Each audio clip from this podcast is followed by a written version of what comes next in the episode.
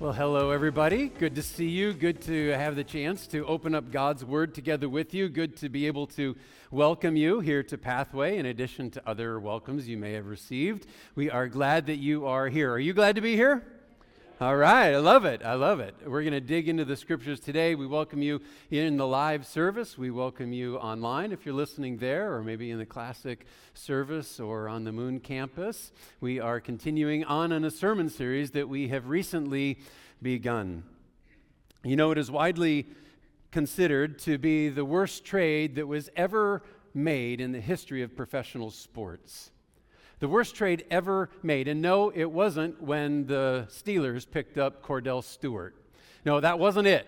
That wasn't it. That couldn't be considered to be the worst trade ever because we actually drafted him.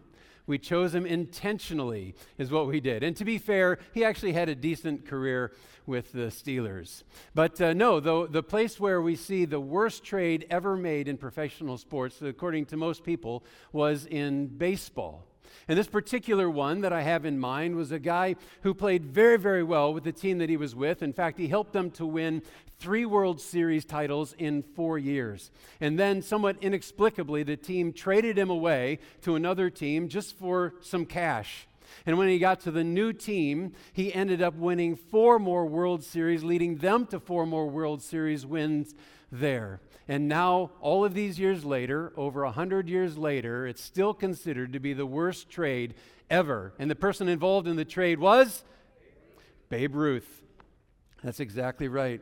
He was the one, the worst trade ever. That's right. He was, he was playing with the Red Sox, won those World Series with the Red Sox, and then somewhat inexplicably was traded over to the Yankees. And from that moment forward, the Red Sox could do nothing they could not win another thing. In fact, their, their, lack of fortune became so legendary that it was a, given a name. And the name is? The Curse of the Bambino is exactly right. That's exactly right. And it is legendary to the point to even to this day, it's considered to be the worst trade ever made. And it got me to thinking I'm glad that we don't do trades between churches. I'm glad that I, I, I, don't think I'll wake up one morning and go on Twitter and see that I've been, I've been traded to some other church for a deacon and two nursery workers to be named later, right? Yeah, I, I'm glad for that. But I think we can say about Babe Ruth, we could probably agree that that was certainly up there, if not the worst trade ever made. And today we're going to be thinking about trades that have been made in a particular passage of Scripture, which is very interesting, but it has some rather significant ramifications as we think about the trades that we're going to be taking a look at today. Now, when I think about the trades or when I'm, I'm talking about this topic, I'm not really talking about trades made of an individual. It's not like we're going to see that Paul was all of a sudden shipped off somewhere else in exchange for Peter. It's not about people, it's about beliefs. It's about actions that we're going to see. And the thing that is particularly interesting and even alarming in this text is that all of us have been involved in these trades.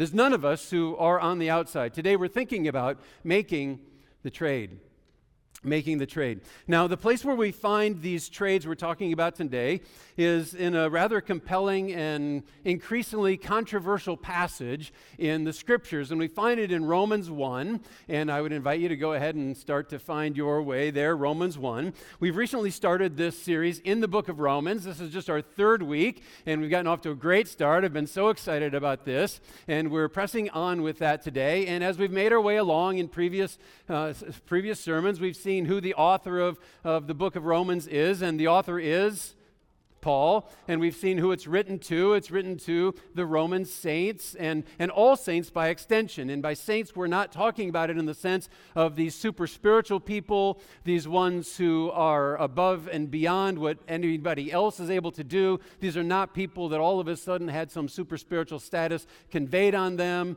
They weren't uh, canonized. That, that's not who is being talked about here. When it talks about saints, it's just talking about believers in Jesus. We are all believers in Jesus if you have come to the place where you've put your trust in Christ? And if so, then you are a saint in the sense that it speaks of it here. And this is written to you. We've been introduced to the gospel. We've seen that the gospel has to do with Jesus Christ coming into our world, Jesus Christ taking on the sin of mankind, taking it to the cross so that we might have life. We, he experienced his victorious resurrection over death that demonstrated that he has the power to give us hope and to give us life. It's a beautiful start that we've had to this book already. And all of that comes to us not because of anything that we have done or anything that we deserve, but it comes to us through grace and what we are saying and what we are seeing throughout this study, and we will continue to see throughout this study, is what we're centering it all around, and that is that grace changes everything.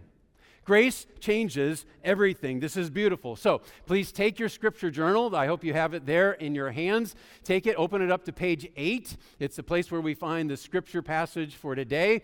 And uh, right at the top of the section of notes, you're going to start taking today. You can just list uh, Romans chapter 1, verses 18 to 32. That's where we'll be. Also, in your pathway notes, there is the outline for today. Have that in hand, and you can be transferring some notes over and filling in some other things and uh, as we make our way along. So, as we get started, we see that Paul is laying some of the groundwork for, for what he wants to say. He's got to establish a few things before he, or as he gets going. And so, that's what we're going to see him doing here at the very beginning. He's establishing the foundation.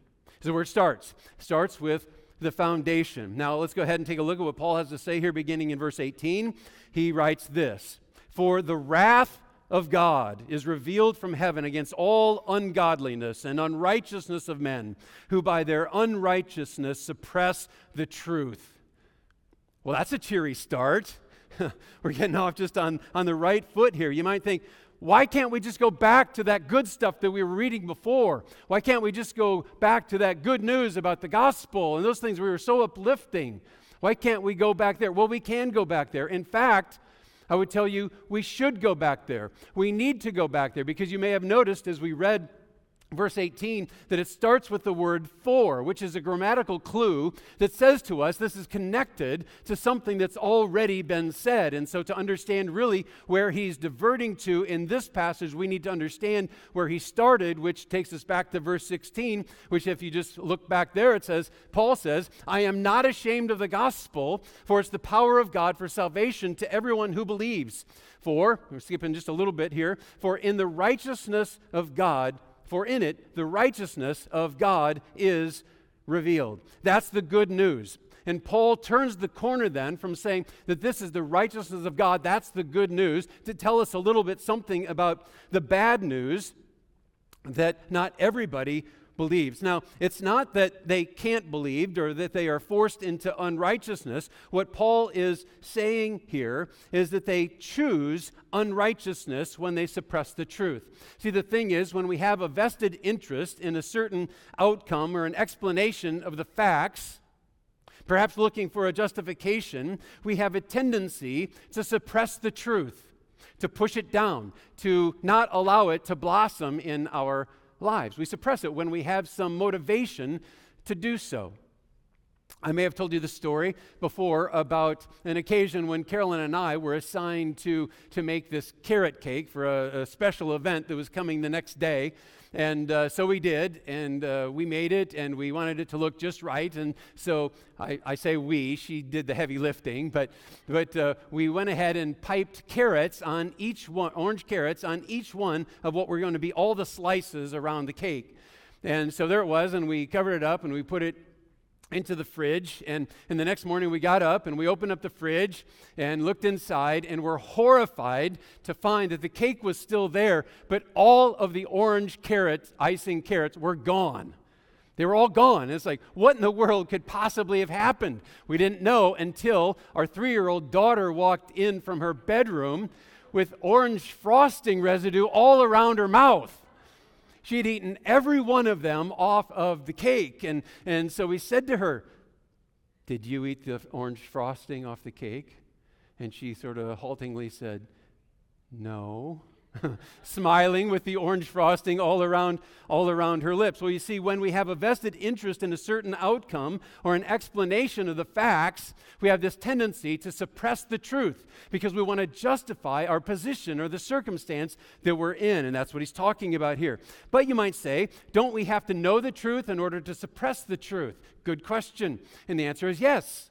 We do need to know the truth. And Paul is suggesting here what we need to understand is he's helping us to understand that the knowledge of the truth might be a bit broader and more widely understood than what we otherwise might understand or think on the surface. That's a key part of the foundation that we're talking about here, and it has to do with revelation has to do with revelation, all right? We're continuing to fill out that outline. God desires that people would know him, so he has been revealing himself for thousands of years in a variety of different ways. That's what Paul is getting at here when he goes on in verses 19 and 20. Look at what he, look at what he writes here. He writes, For who can be known for what, let me start it over. For what can be known about God is plain to them. Now, let me just say this right up front. When he says them, he means us. He's talking about all of humanity. He's talking about every one of us who process the circumstances that God has revealed to mankind. All right? So we're all in here. For what can be known about God is plain to them, to us, because God has shown it to them, to us. For his invisible attributes, namely his eternal power and divine nature, have been clearly perceived ever since the creation of the world and the things that have been made, so they are without excuse. So we are without excuse. This is another place where the theology of Romans is very much on display. We've talked about the fact that it's a very theological book, but yet it is also immensely practical and applicable. And all of those things kind of get brought together in this. But here's a piece of that theology. See, Revelation is actually a classical understood uh, section or, or piece of theology.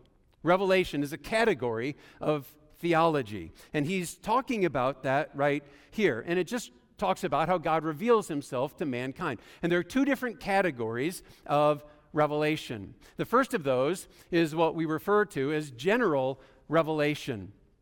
General revelation is that which tells us general things about God.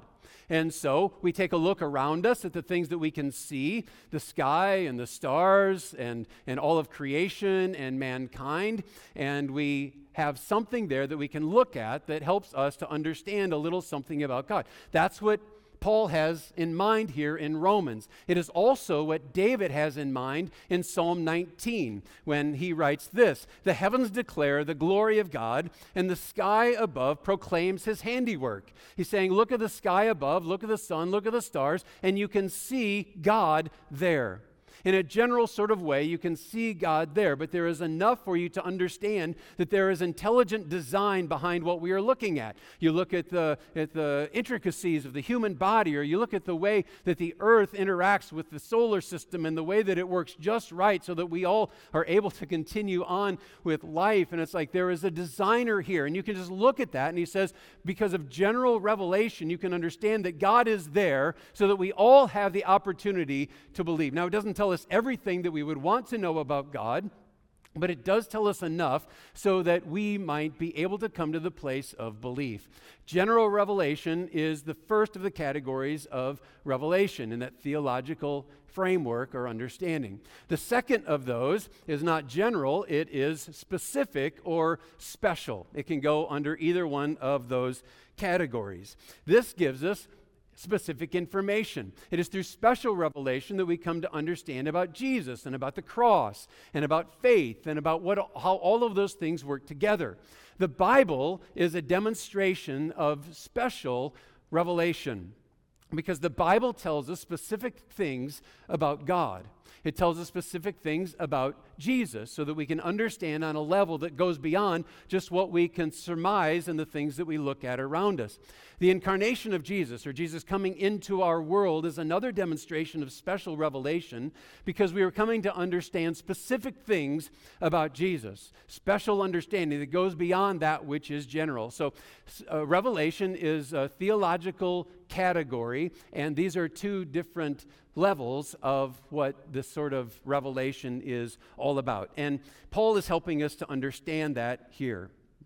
Now, revelation is a key part of the foundation that Paul is laying for us, but there's another part here as well, and that is rejection. All right, you've got revelation, and also here, part of his foundation, he's saying there's also rejection. You might think that if God has gone to so much effort to reveal himself to us as he has, that we would just happily receive what he has put out there for us to understand. But that's not what we've done. He goes on, verse 21 says, For although they knew God through revelation, he's revealed himself, they did not honor him as God or give thanks to him, but they became futile in their thinking, and their foolish hearts were darkened. God has revealed himself to us in revelation in general ways and in specific ways. He's revealed himself to us through creation, and he's revealed himself also in us through our conscience. For what we can come to know and understand, we look at the intricacies of the human body, and it's like I, I, can, I can figure out that there's some sort of intelligent design that is going on behind this. And it would seem that a fitting response then would be humility and deference and worship and honor and praise and thanksgiving. You would think that that is the way that we would respond when we see these things around us, but that's not what we did.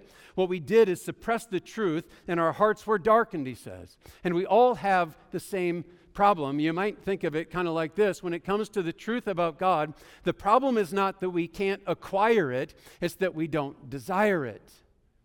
It's not that we can't understand it, it's that we haven't embraced it to the point where we allow it to shape us and to change who we are and how we live our lives. Even in the face of the truth about God, there is this pull to do our own thing. Why? Because we like to be in control. We like to be the one who calls the shots. And so it's easy for us, oftentimes, because we want to be the one in control. And what God seems to be leading me to is going to take me out of control. So I'm going to suppress the truth that I know so that I might be able to continue to go the direction I desire to go.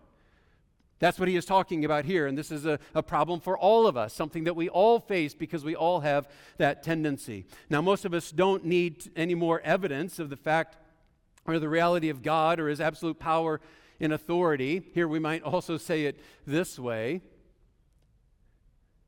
We don't need to be convinced, we need to be humbled.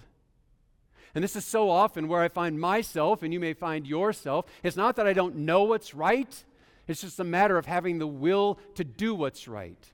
I need to humble myself. And so often I find that this is what it is with, with spiritual concerns and with Christians moving forward in their spiritual walk. It's not that you need more light, it's just that you need to act on what the light is that you have.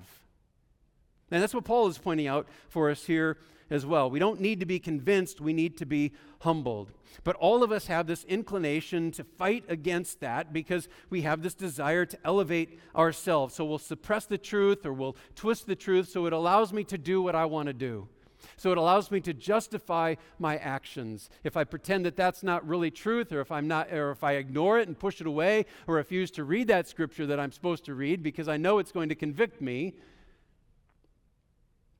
that's what allows us to continue to go down that path. And when we do that, it leads us to making some trade offs, to being willing to trade in something that we should do for something that we choose to do.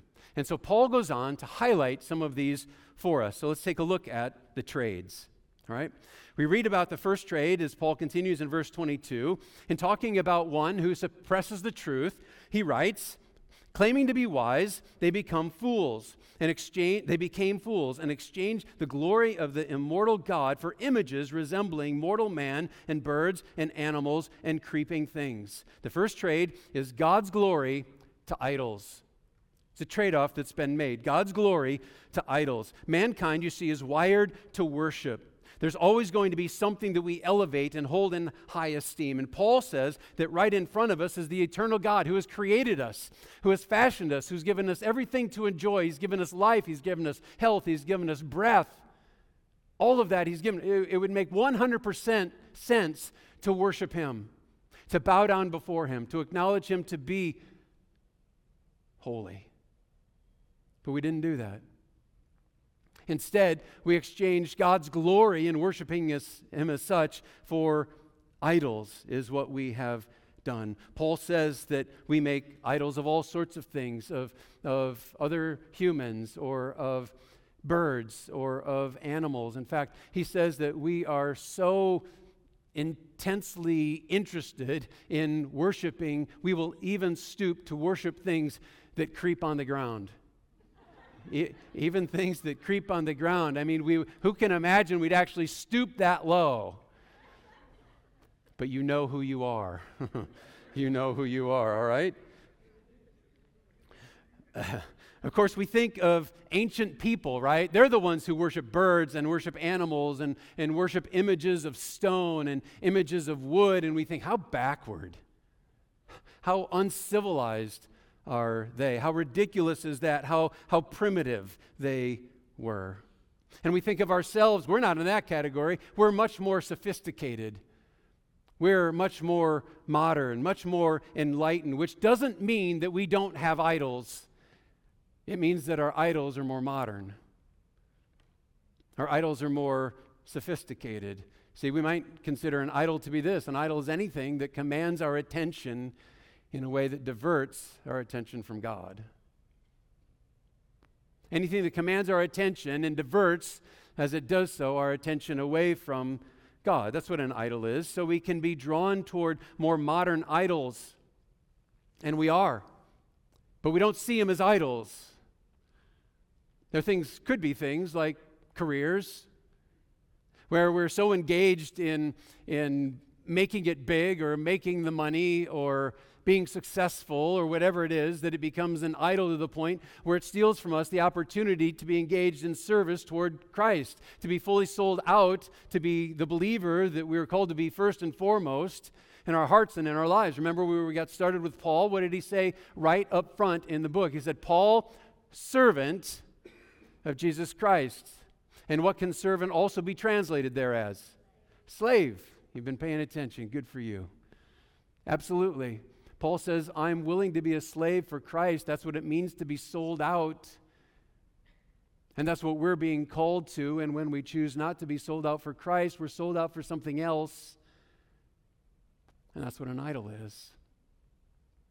It could also be family, sports, hobbies, money, anything at all that diverts our attention away from giving ourselves fully over to God.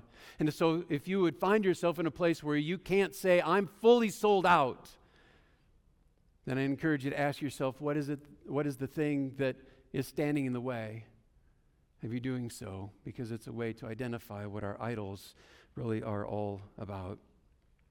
And here's the deceptively dangerous part of it all we tend to pursue those things proudly, thinking that we're enlightened, we're modern, we're taking positive steps forward. But look at verse 22. Here again it says, claiming to be wise, they become or became fools. See, there's a loss of shame in our world today as we boldly go our own way. You notice that? You look around you, it's like people are more bold about going and doing their own thing, not really caring what anybody else thinks. Why? Because they think, I've got my handle on, or my hands on what is really true, the things that really ought to be pursued. I'm the one who is following after that which is really important in the world in which we live. We go after those things, and they go after those things, thinking themselves to be so enlightened, not recognizing, as Paul says, how foolish they really are. And when we do, what we're doing is trading God's glory for idols. So Paul points that out to us, and he goes on. He says there's another trade that is made, and that is from truth to lie. From truth to lie. This is a similar idea to the first one. It's stated in a different way. If you take a look at verse 25, Paul adds, They exchanged the truth about God for a lie and worshiped and served the creature rather than the creator who is blessed forever. Amen. Here again, he's speaking of those who take the blessings that God has bestowed on them of, of life and gifts and talents and go on and use that for their own enrichment. pushing God aside as they do so, the very one who has given them the life and the gifts and the talents to begin with, not recognizing again how foolish they are. And when we do so, we convince ourselves that it's, it's a good thing. We convince ourselves that we're in the right to do that. Is it that we don't know any better? No, not at all. But we will tell ourselves lies if they will serve our own preferences, if they'll serve our own interests. We're willing to go ahead and suppress the truth, trade in truth for a lie, so it allows me to stay on the throne, so it allows me to pursue my own interests. And Paul's just trying to call that out. He's just trying to shine a big spotlight on it so that we can see it because we can be so blinded. It's so hard to see that in ourselves. In part because we see it all around us. It's like, well, that's just the way that the world operates. But it's not the way that the servant of Jesus operates. But here's the ominous reality what we see in verse 24.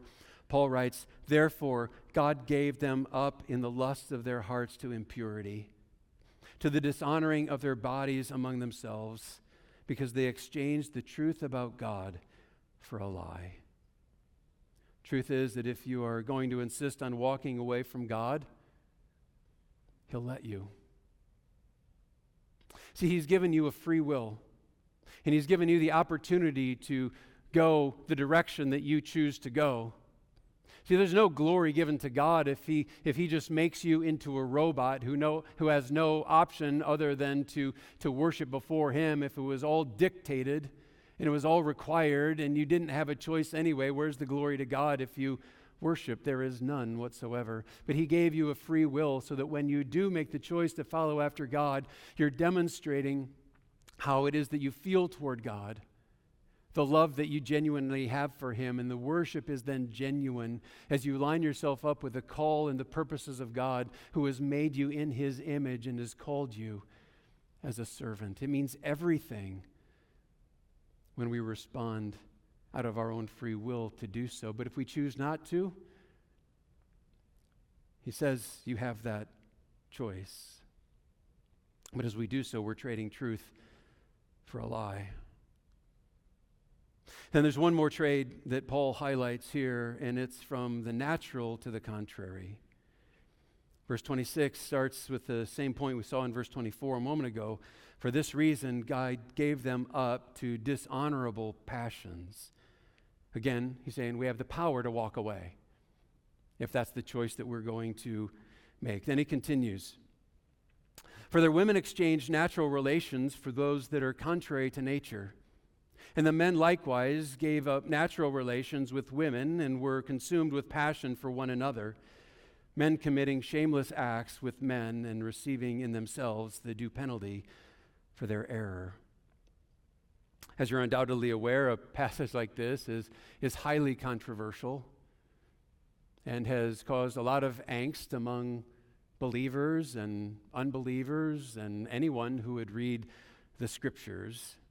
People's beliefs on the topic of homosexuality, which of course is what this passage is talking about, are very, very strong.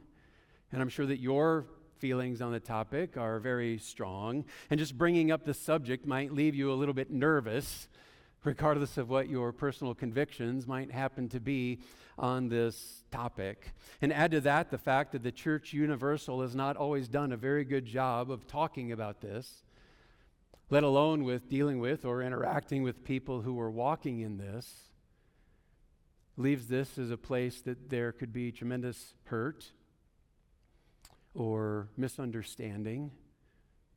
And so, what I want to do is simply consider what Paul is saying.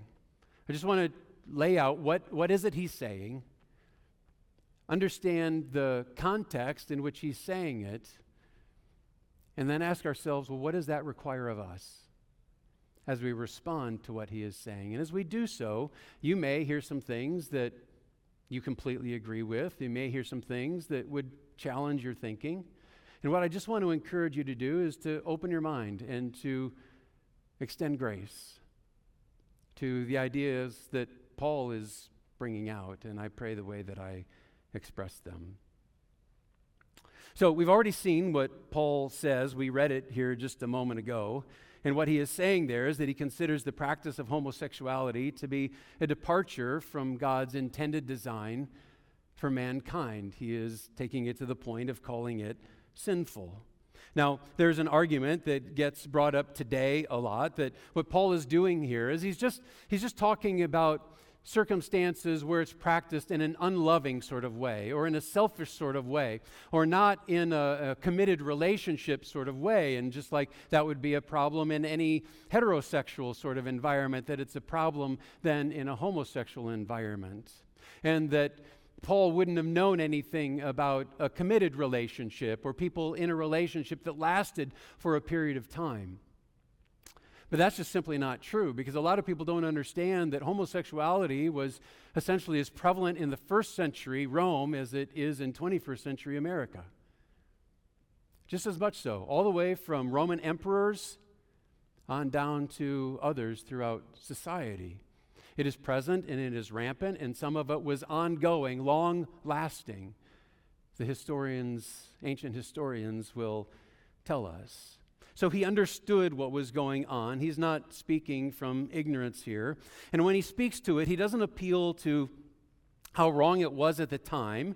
He says that the trade that has been made is from natural relations to those which are contrary to nature. And in that, he's appealing to something broader. He's appealing to creation, he's appealing to design, which takes it beyond just his immediate context. He's putting it in the context of all human history. And so he's saying it's not just about my specific situation as he writes it here.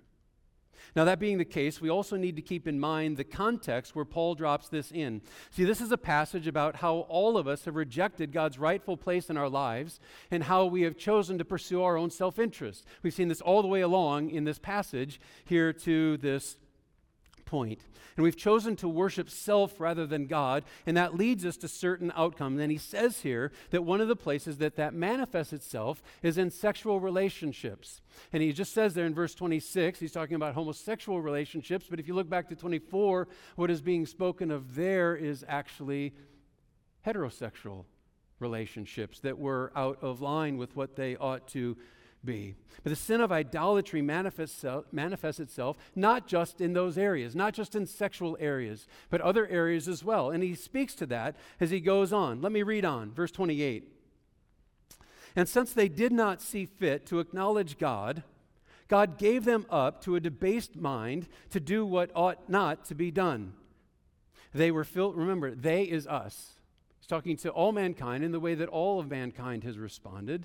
They were filled with all manner of unrighteousness, evil, covetousness, malice. They are full of envy, murder, strife, deceit, maliciousness. They are gossips, slanders, haters of God, insolent, haughty, boastful, in, invest, inventors of evil, disobedient to parents, foolish, faithless, heartless, ruthless. Though they know God's righteous decrees that those who practice such things deserve to die, they not only do them, but give approval to those who practice them. Now, I ask you, which one of us is not guilty of something on that list? In fact, we might go so far as to ask which one of us is not guilty of multiple things. Maybe most of us are guilty of most of the things on that list as we read it through. Nobody is innocent. And here's the question I think that we need to grapple with What is the, the big sin in this passage? What is the big sin that we read here? Many times and in many places, the church's answer would be simple. It's like, well, homosexuality. Of course, that's, that's what it is. That's the big, big sin that we find here. But that's not the big sin in this passage. Now, understand when we talk big sins, in the grand scheme, there's no big sin and little sin. Every sin required Jesus to take it upon himself and go to the cross for that. But I think you get what I'm getting at. I might say it like this The overarching sin is rejecting God and serving self. It is not homosexuality.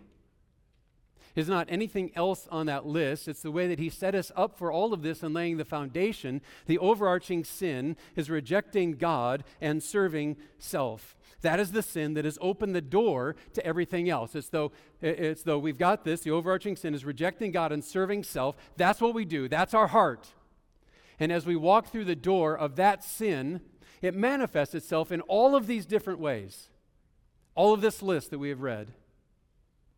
And exactly why that leads one person toward selfishness, and it leads another person toward homosexuality, and another person toward envy, and another person toward slander. It's not completely clear why the common sin that we have results in different expressions of that sin in different people. But the overarching sin is the same. We all come at it through the very same door of sin, and we need to understand that. And what that requires of us in the church is that we refuse to draw lines between acceptable sins and abhorrent sins, or the sins that we will be okay to live with and the sins that we're not okay to live with. That's not an option that we are given here. There is no place for us to ignore our own sin of slander and at the same time stand in judgment of somebody who's gay. There is, that is not our moral high ground to stand on. If you're one of the things in the list, you're just as guilty as someone who's gu- uh, guilty of anything else that is present in the list, without exception. What we need to be is broken in our sin and pursuing reconciliation with God, tearing down the idols in our lives and making God Lord of all. That's what we need. That's what we all need. Regardless of where you find yourself on the list that we've just read, we're all in the same boat and we're all in the need of grace. Why? Because grace can change everything. And our prayers ought to be for ourselves that God's grace would overwhelm so that we might rid ourselves of the thing that we're guilty of. Because they're all the same thing in the list. And you're no, on no higher ground if you've got sins that seem more acceptable to you than what the sins of the person next to you are. We need to look internal. We need to recognize that just looking down on others, ignoring my own sin, is nothing more than self righteousness. Need to seek and discover God's grace because it can change our own heart, whatever it is that we're struggling with. And that leads to one more thing we've got to end with, and that is the hope. The hope. I'm just going to let Paul offer this in his own words. To the Corinthians, who were probably the most corrupt people that ever wrote to or visited or worked with, here's what he writes. It says, Or do you not know that the unrighteous, same term he's using here in Romans 1, will not inherit the kingdom of God? Goes on. Do not be deceived. Neither the sexually immoral, nor idolaters, nor adulterers, nor men, nor men who practice homosexuality, nor thieves, nor the greedy, nor drunkards, nor revilers, nor swindlers will inherit the kingdom of God. You might say, hey, I thought you were going to tell us about hope. I am. Next verse. And such were some of you, but you were washed, you were sanctified, you were justified in the name of the Lord Jesus Christ and by the Spirit of our God. That's good news. That is hope for all of us, friends. There is hope in the fact that Jesus meets us all right where we are, and that's our heart at Pathway. There's a respect that is due to every single person simply because of the fact that they are made in God's image, and that is true whether they are Christian or non Christian, young or old, male or female, gay or straight, black or white. Doesn't matter. There's a respect that is due to everybody because they're simply made in the image of God. So hear me when I say to you if you're dealing with same sex attraction and the numbers are escalating, not just outside the church, inside the church, I pray with and talk to people who are facing circumstances. Friends, if that is you, understand Jesus loves you, and we do too. And we welcome the opportunity to talk to you and to hear your story. Because you're valued in God's sight and you're valued in ours. And if you are a parent of an LGBTQ child, I understand that's difficult. I know that there might be a certain shame that you feel because of that, because I've talked to parents and that's what they express that they feel. And it may be that when your kid came out of the closet, you felt like you had to go into one to protect yourself or to hide, maybe because of your shame. If that's your circumstance, we love you too. And we don't want you to have to face it alone. So we'd love to talk to you. We'd welcome the opportunity to hear your story as well. We've got people who've gone through this, they've walked this road, who are more than happy to sit down and talk. Or they're processing it right now, who'd be happy to process it together with you. And I would encourage you to step out and to take that opportunity to do so. The good news, friends, is that where there is Jesus, there is always hope. Because the gospel tells us what Romans is about is the gospel. What the gospel tells us is that Jesus came into our world and did for us what we couldn't do for ourselves and provided for us the grace and the mercy and the removal of sin by taking it upon himself. That's how much he loved every one of us, regardless of what your sin or sins are in the list. Jesus came to take it out of the way for you. That's a beautiful thing. That, my friends, is grace. And as you know, grace changes everything. So there is always hope. Regardless of where we are, regardless of where we've been, regardless of how long we've been there, God offers you hope today. And we're all, without exception, in need of it. There's no bigger sinner here than anybody else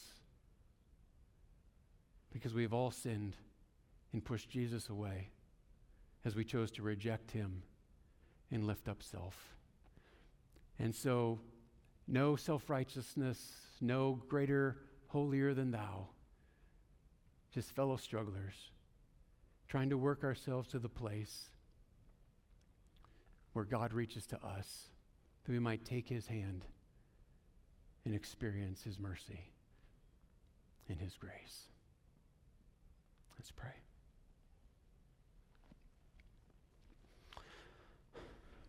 Heavenly Father, thank you for Paul's plain speech. Forgive us for the way that we have been guilty of the very things that he speaks of, of, of lifting up ourself and of rejecting you and of putting ourselves on a pedestal or allowing ourselves to dismiss what is present in our lives, allowing us to suppress the truth so that we might be able to continue down a path or to justify our own sin. Or today we just want to come before you humbly. We want to stop promoting ourselves. We want to live in the pattern of your example, the example of Jesus. We want to be servants of yours. We want to follow after you. But Lord, as we think of this issue that Paul forces us to wrestle with, Lord, we confess times that we've, when we've acted out of self righteousness, when we've dismissed our own sin as being minor and we've shaken our fists or our fingers at others, considering their sin to be major. Lord, we recognize the truth that you've brought to us, and we don't want to trade it in for any lies. We want to take Paul at his word and what he says and, and understand the, the weight and the impact of what that is. But we also want to find a way forward so that together we might be able to navigate the circumstances of this life, the circumstances of our own sin so that together we might experience victory over it. And we have the power to do so because we've got the gospel. There is all the hope in the world available to us. But we need to be willing to humble ourselves to take and embrace it. We don't need more light. We don't need to acquire more knowledge. We need to desire more obedience. So, Lord, may our response today be a look internally in what it is that you're calling us to do. The attitudes that you would invite us to take on, and the confession that you would call us to take. Lord, we want to be a place that demonstrates your love, that holds strong to truth, and does it in the way of love, so that we might be able together, as people at various points along the spectrum, move according to your will and into your perfect plan for all of us. So, Lord, forgive us of our sin. Forgive us of our self righteousness. And help us to walk in newness of life, embracing a grace that we did not deserve, allowing it to transform who we are. Thankful that grace changes everything. We pray. In Jesus' name, amen.